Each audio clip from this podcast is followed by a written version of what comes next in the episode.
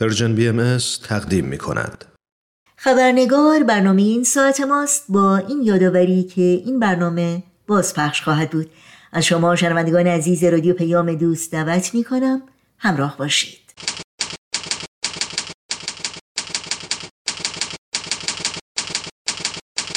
خبرنگار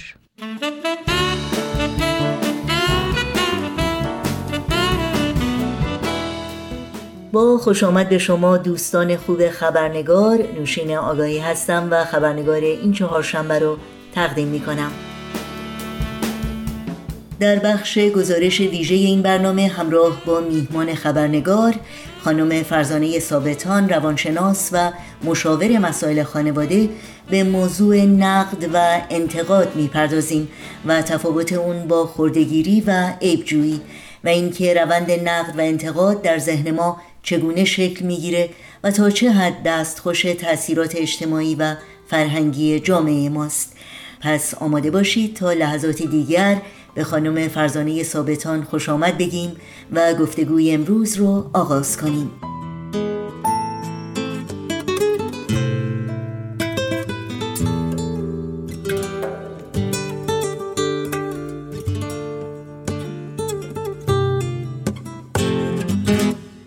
خانم فرزانه ثابتان به برنامه خبرنگار بسیار خوش آمدین. خوشحالم که فرصتی دست داد که شما رو دوباره در این برنامه داشته باشیم و با هم گفتگو کنیم.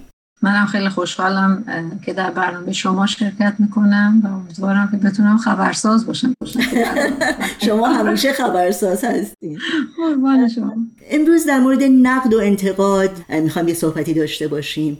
شاید اولین سال این هست که چگونه این نقد و انتقاد در فکر ما شکل می‌گیره؟ اولا اینی که من در مورد اساسا این شکلگیری فرایند نقد و انتقاد خدمتون بگم. یکی از تئوری های روانشناسی بر این باور هست که انسان اساسا سه تا حالت نفسانی داره. یکی از این حالا سه تا حالت رو لازم نیست اینجا توضیح بدم. یکی از این حالت های نفسانی کودک هست. از ویژگی های کودک یعنی چیزی که ما باهاش به دنیا میه و باهاش هستیم این هست که در اصطلاحش میگن یه پروفسور کوچولو داره. این پروفسور کوچولو در واقع دنبال هر چیزی میره سوال می‌کنه کنجکاوی می‌کنه کشف می‌خواد بکنه به عبارتی می‌خواد واقعیات حقیقت و اون چیز رو اونطوری که هست پیداش بکنه. نتیجتا ریشه نقد کردن به معنی بررسی کردن به معنی مرور کردن مطالب به عبارتی از یک جهت راستی آزمایی تفکر از همون پروفسور کوچولوی ما میاد. منتها متاسفانه در جریان رشد به خصوص در فرهنگ های شبیه فرهنگ ما خاور میانه ای این پروفسور کوچولو انقدر سرکوب میشه که ما دیگه اصلا جرأت پرسجو کند و کاف سوال کردن رو به خودمون نمیدیم و یاد می‌گیریم که همه چی رو همونجور که هست ببینیم و بپذیریم و شک درش نکنیم سوال نکنیم راستی آزمایش نکنیم. به خصوص وقتی که اون منبع گوینده یا اطلاعات یا خبری که به ما می‌رسه یا مطلبی که به ما می‌رسه منبعی باشه که یه ذره هم برای ما یه جایگاه مثبت داشته باشه و ما فکر کنیم که دیگه حرفش حرف درسته و اشتباه نمی‌کنه. اصلا این جرأت رو به خودمون نمیدیم که اون رو زیر سوال بیاریم زیر شک بیاریم زیر تردید بیاریم. بنابراین این چیزی است که افراد وقتی به سنین بزرگسالی می‌رسن در بعضی از موارد غالبا باید همه اینطور باشه و در بعضی از موارد متوجه میشن که ای این پروفسور کوچولوی من خیلی خفه شده حالا بیدارش کنم حالا زندهش کنم بهش فضا بدم که نفس بکشه. مثلا فرض کنید کسانی که میرن رشته های مثل فلسفه می‌خونن یا اساسا تفکر نقادانه تفکر فلسفی دارن. به خودشون اجازه میدن سوال بکنن جز این دسته از افراد هستن. یک نکته دیگه هم که وجود داره این هست که در آموزش و پرورش در سیستم آموزش و پرورش باز از همون دوران کودکی این فرصت و این آموزش به بچه ها داده بشه که چطور این پروفسور کوچولو یا روح پرسشگر یا نقاد رو هدایتش بکنن. که در یک کانال سازنده بیفته و متاسفانه اون رو ما کمتر توی آموزش پرورشمون می‌بینیم. اساسا توی جوامع توتالیتر که اساسش برای این هست که فکر نکن شک نکن سوال نکن نبین نشنو فقط اطاعت بکن از یک مرجع قدرت. طبیعتا نمی‌خوان همچین نیروی رو رشد بدن. ولی من حتی در کشورهای غربی مثل همین امریکا می‌بینم که از سنین دوران ابتدایی وقتی درس رو میدن به بچه ها چند تا سوال آخر هر مبحثی هست به عنوان تفکر نقادانه critical thinking که اونجا از بچه سوال می‌کنن چرا این اینجوری شد؟ و این بچه شروع می‌کنه اون کودک پروفسور کوچولوش رو فعال کردن و برای خودش جواب پیدا کردن و گفت و شنود و در واقع تجزیه تحلیل کردن با خودش. خیلی ممنونم. خب این نقد و انتقاد نوعی که شما مطرحش کردین یک نیروی سازنده است. یک نیرویی که در حقیقت اون حس کنجکاوی ما رو زنده نگه میداره و ما رو در حقیقت یابی کمک می‌کنه. ولی خب در مقابل اون ما ایرادگیری و خردگیری و انتقادهای به صلاح مخربم داریم. اون رو شما چگونه تعریف می‌کنید و ویژگی های هر دو اینها چی هست که ما آگاه باشیم؟ چه وقتی داریم انتقاد می‌کنیم واقعا اون حس کنجکاویمون رو می‌خوایم اغنا بکنیم و فکرمون رو بازتر بکنیم به قول شما جوابها رو پیدا بکنیم چه وقتی که ما داریم در حقیقت ایراد می‌گیریم خوردگیری می‌کنیم. ببینید اساسا وقتی صحبت از نقد و بررسی یا تفکر نقادانه می‌کنیم هدف در اون این هست که ما شروع کنیم هر اطلاعاتی که به دستمون می‌رسه. حالا این اطلاعات ممکن در قالب یه فیلم داستانی باشه پیامی می‌خواد به من بده در قالب یه سخنرانی باشه یه کتاب باشه یه خبر باشه. این اطلاعات رو ما شروع کنیم بررسیش کنیم موشکافی بکنیم و تناقض ها و ضد و نقیضاش رو پیدا بکنیم. چرا می‌خوایم این کارو بکنیم؟ برای اینی که می‌خوایم اون اطلاعاتی که می‌گیریم ببینیم چقدر با واقعیت ها فارغ از قرض و مرض من خواسته دیگری و امثال اینها مطابقت داره. چون واقعا یکی از تعاریف علم این هست که ما واقعیت اونطور که هست ببینیم. اگر ما واقعیت اونطور که هست نبینیم در واقع یه جوری خودمون رو گول زدیم. روحی نقادانه تفکر نقادانه در واقع به ما کمک می‌کنه که ما این کار رو انجام بدیم. ولی همونطور که گفتم بعضی موارد ما می‌بینیم پشت این قضیه یه قرض و مرضی داریم. یعنی فرد هدفش این نیست که واقعیت رو اونطور که هست پیدا بکنه. فرد هدفش این هست که واقعیت رو اونطور که می‌خواد به اثبات برسونه. و اینجاست که یک بحثی مثل خوردگیری یا مثل مچگیری یا مثل مجادله به وجود میاد. یعنی ببینید یه مسیری شما میگید من تو این جاده میرم ببینم به کجا می‌رسم. این مستلزم این هست که من یک مقدار آزادی ذهن به خودم بدم. یک مقدار گشاده نظری وسعت نظر به خودم بدم. ولی اگر من تو همین مسیر میرم و بگم نه من این ورو نمی‌خوام ببینم اون ورو نمی‌خوام ببینم خارج از این چارچوب هیچی نمی‌خوام ببینم فقط یه نقطه رو می‌خوام ببینم خب اینو در اصطلاح بهش میگیم چی؟ میگیم تعصب بهش میگیم تقلید. مثلا شما فکر کنید یکی از چیزهایی که همیشه با نقد کردن به اشتباه گرفته میشه و خطرناکه بحث مچگیریه که ایراد جز اونهاست خوردگیری جز اونهاست. یعنی من نمی‌خوام واقعا حقیقت رو پیدا کنم. می‌خوام نقاط ضعف رو بیرون بکشم. و همین تفاوت بین نقد و ایرادگیری و خوردگیری است. یا مثلا بحث دیگه که ما داریم پافشاری کردن روی مطلبی. مثلا فرض کنید من از شما سوال می‌کنم خب این برنامه خبرنگار هدفش چیه؟ شما برای من یه سری توضیح می‌دید بعد حالا من می‌خوام به شما ثابت کنم که نه هدفش اینی نیست که شما میگید. خب این نقد نیست چون من فرض رو برای خودم گذاشتم. بر اساس اون فرض می‌خوام اونو فقط به شما ثابت کنم. نقد کردن مستلزم این هست که ما یه مجهول داریم که نمی‌دونیم چیه. واقعا نمی‌دونیم چیه. یه سری مفروضات هم داریم که این مفروضات قابل تغییرن قابل بررسی هن. ما از این معلوماتی که داریم اینها رابطه های ذاتی و حقیقیش رو پیدا کنه به طوری که ما رو به مجهول هدایت بکنه ولی اگر که این رابطه اینها رو نتونیم پیدا بکنیم بخوایم یک چیزی رو بهش القا بکنیم به اون فرض ها اون فرض ها رو بخوایم ببخشید با این کلم میگم بچپونیم تو جریان استدلالمون خب مسلما به حقیقت نخواهیم رسید. خوردگیری ایرادگیری مچگیری همه جز این دسته میان که ما سعی می‌کنیم یک فرضی رو که واقعا رابطه ذاتی نداره با اون مطلب بگنجونیم اون تو تا به این وسیله به اون هدفی که خودمون می‌خوایم برسیم. مثال براتون می‌زنم. مثلا فرض کنید یک کس قائل به تبعیض نژادی.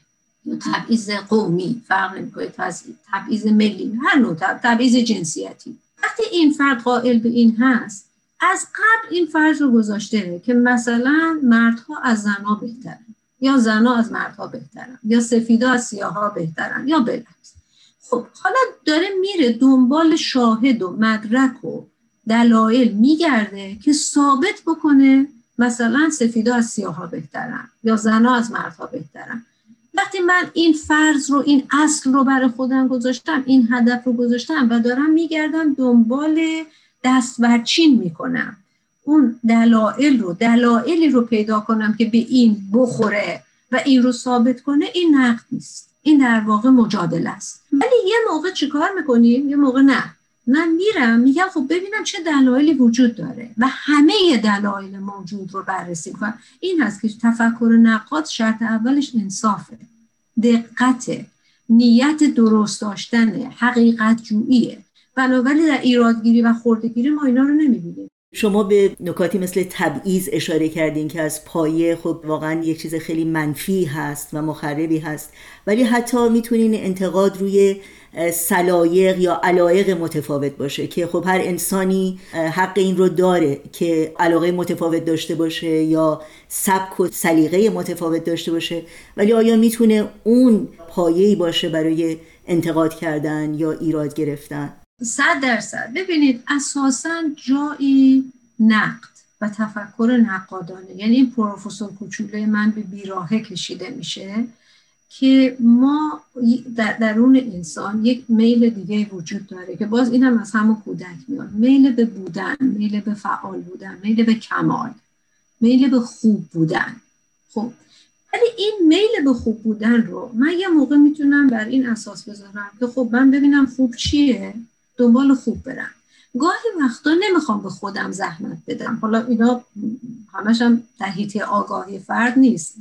عوامل محیطی خیلی تاثیر داره.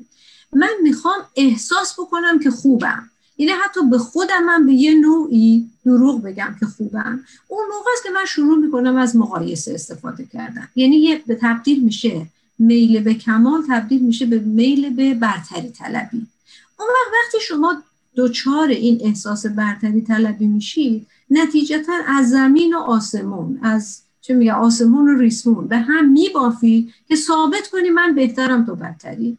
ریشه عمده ایرادگیری در همیناست که تو نمی‌دونی من می‌دونم. تو خوب نیستی من خوبم. تو پایینتری من بالاترم. یعنی این حس برتری طلبی باعث میشه که ما اصلا از حقیقت دور بشیم. من حقیقت رو نمی‌خوام ببینم. من می‌خوام ثابت کنم که چی؟ که برترم. و همین جاست که اون روحیه ایرادگیری خردگیری تبعیض تعصب تحقیر دیگری حالا خداگاه یا ناخداگاه شروع می‌کنه به رشد کردن.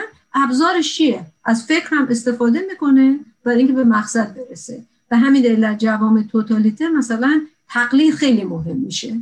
چرا؟ چون شما در تقلید فکر نمی کنی و در تقلید داری به, به مرجع تقلیدت میگی که من بدم تو خوبی. و این خیلی به قدرت به منبع قدرت بیشتر قدرت میده. خیلی ممنونم. شما اشاره کردین به عوامل خارجی که می‌تونه در به اصطلاح این پروسه شکلگیری انتقاد و نقد تاثیر داشته باشه.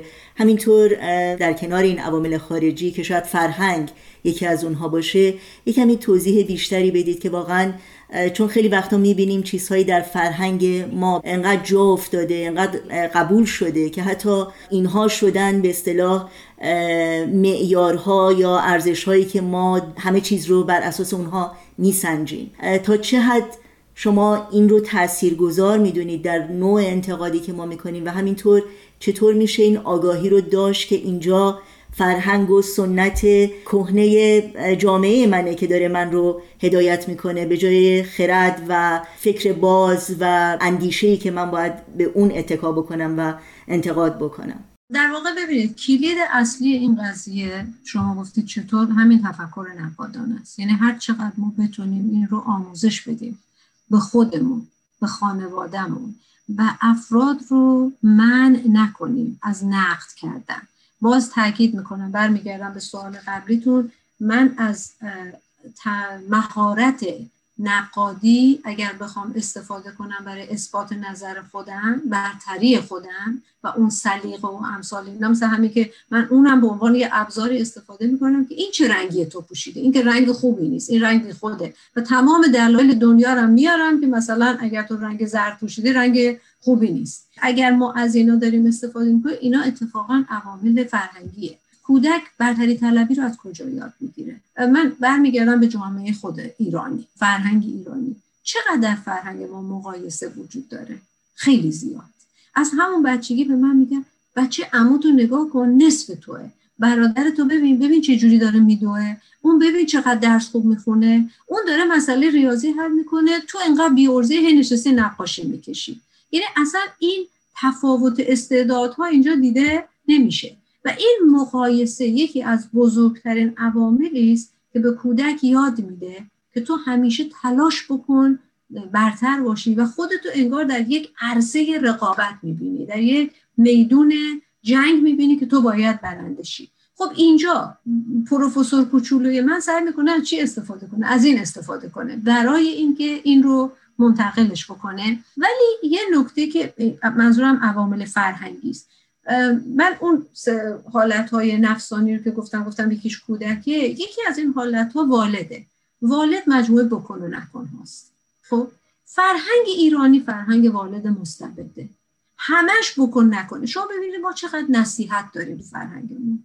چقدر موعظه داریم تو فرهنگمون. شعر هم اگه می‌خوایم بگیم می‌خوایم یه درسی به طرف بدیم. یعنی دائما ما در حال یاد دادن هستیم. به عبارت دیگه فرهنگ من وقتی میشه فرهنگ والد مستبد اون وقت اون پروفسور کوچولوی روحی پرسشگر کودک رو مجبور خفه کنه. برای اینکه یک مستبد یک والد همیشه دوست داره بچهش مطیع باشه بله بله قربان بو باشه چشم چشم بگه صداشم در نیاد سوالم نکنه. حتی شما اینو به وضوح می‌بینید پدر مادر میگن بچه خوب بچه که حرف گوش کنه درس بخونه رو حرف بزرگتر حرف نزنه هرچی بهش میگم بگه چشم سرشو بندازه پایین ببخشید مثل بچه آدم زندگی کنه. یعنی اگه یه نفر سوال کنه اون بچه بچه خوبی نیست. میگن اصلا این تقیانگره این شورشگره این سرتقه. این حرف تو گوشش نیم. ببینید همینا تو فرهنگ ما داره میاد بیرون و همه این حرفا داره چی میده؟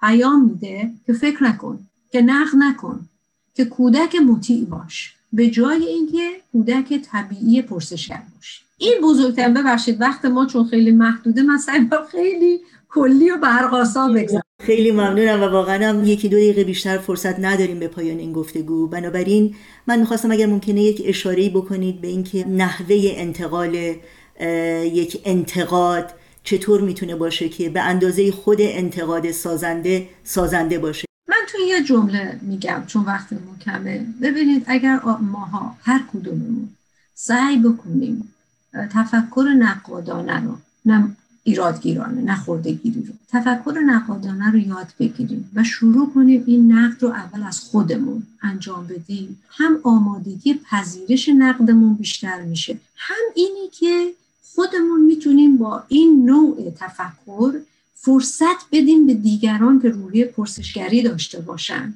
دیگران رو پروفسور کوچولوشون رو خفه نکنیم و همین که در زندگی روزمره وسعت نظری بیشتری داشته باشم. یکی از راهاش اینه که وقتی یه نفر میاد از من ایرادی یا نقطه نکته ای رو در مورد من میگه من فورا جواب بش ندم. بگم نه اشتباه می‌کنی.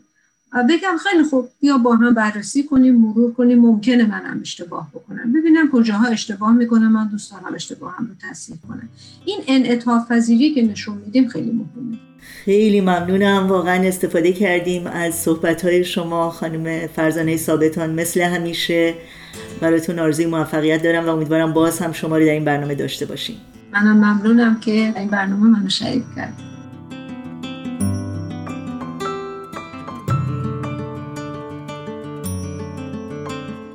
شنوندگان عزیز برای شنیدن مجدد برنامه خبرنگار و البته همه برنامه های رادیو پیام دوست و همینطور اطلاعات کامل راه های تماس با ما حتما سری به صفحه تارنمای ما Persian بزنید و این اطلاعات رو جستجو کنید.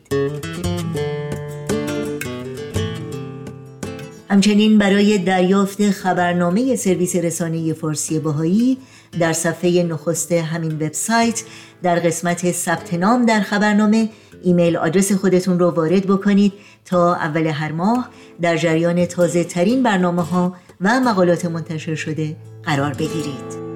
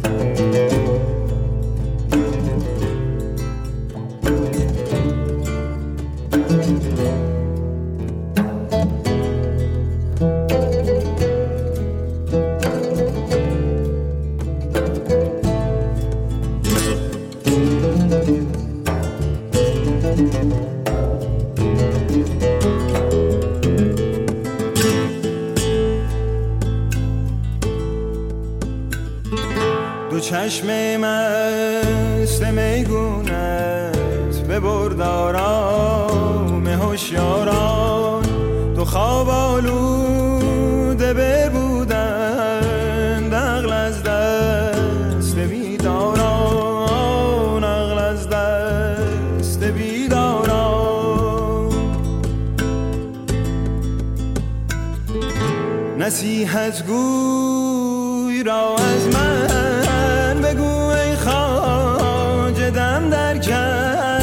چو سیل از گذشتان را چه میترسانی از باران؟ چه میترسانی از باران؟